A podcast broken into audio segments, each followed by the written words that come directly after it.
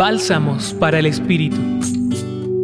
En el Evangelio de hoy le preguntan a Juan el Bautista si era el Mesías o el profeta, a lo que él respondió negativamente.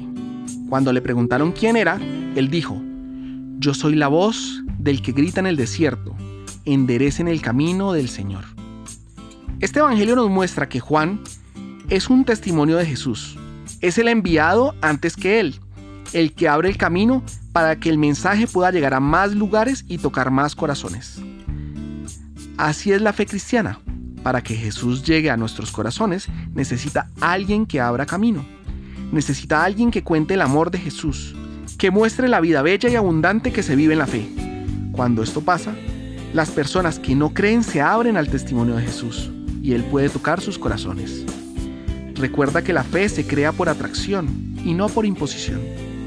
Llevar el testimonio de Jesús siempre debe hacerse de una manera amorosa y respetuosa, nunca imponiendo nuestra manera de pensar. Jesús es una experiencia, no un concepto que se aprende y se repite. Hoy los acompañó David Trujillo del Centro Pastoral San Francisco Javier, Pontificia Universidad Javeriana.